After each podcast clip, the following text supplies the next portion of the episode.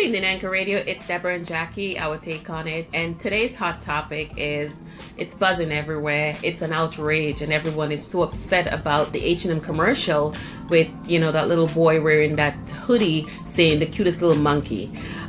Honestly, I don't see what the big deal is because his parents are his managers, and they would have seen and know prior before this hit the fans what their child are wearing. Well, uh, you know, I think first of all, H&M is a really big name brand. A lot of people buy it, younger kids in particular.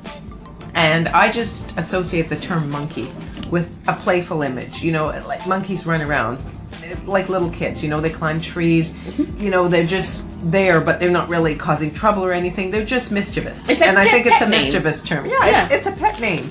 And I really don't think that people had to take it as far as they did with the racial connotation. You know, for for major names to be dropping their endorsements and saying, I don't want anything to do with this company because of the image they're promoting. What image? A little boy wearing, you know, a monographed t-shirt? Silly. That's what I think too. First of all, all the people who is outraged, this little boy is rich. He got paid for wearing that. For what for like what, two seconds? Well, I think he just got paid, you know, for you know, just a, a comment that was made. It's, it's, a message.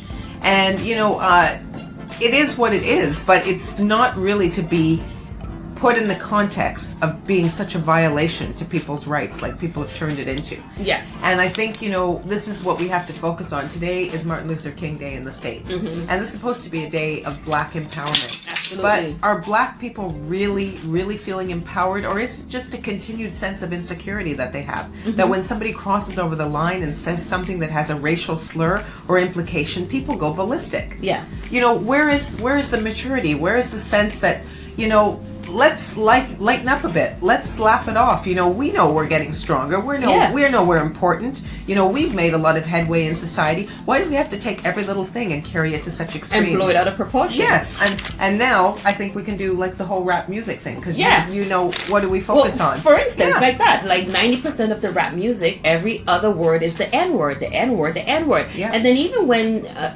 they, they meet outside of the entertainment industry and they're just on their own, you hear a man shout, "Yo, my knee, what's up?" Exactly. You know, and yeah. come on, like who gets offended by that? Now, if a white guy comes in the crowd and say, "Yo, my knee," oh, That's the whole it. world go upside Don't down. you call me that? You know right? What, I mean? what gives you the right?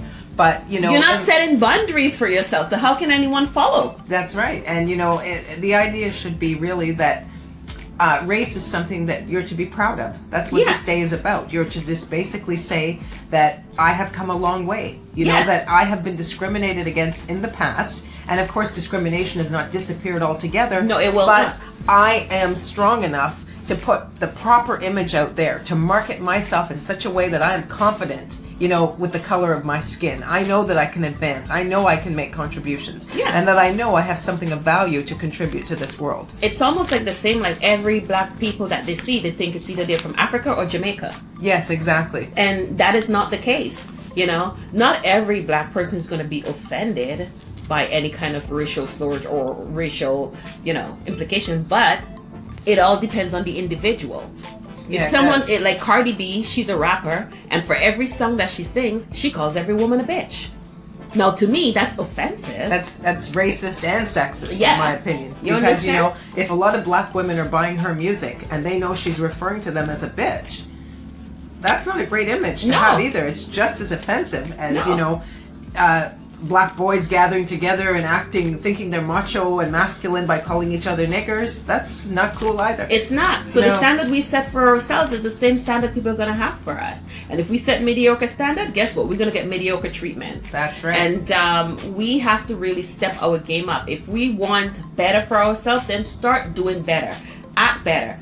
Be better. Yep. Don't just say you want it. Martin Luther King showed us each and every day that he was alive on this earth.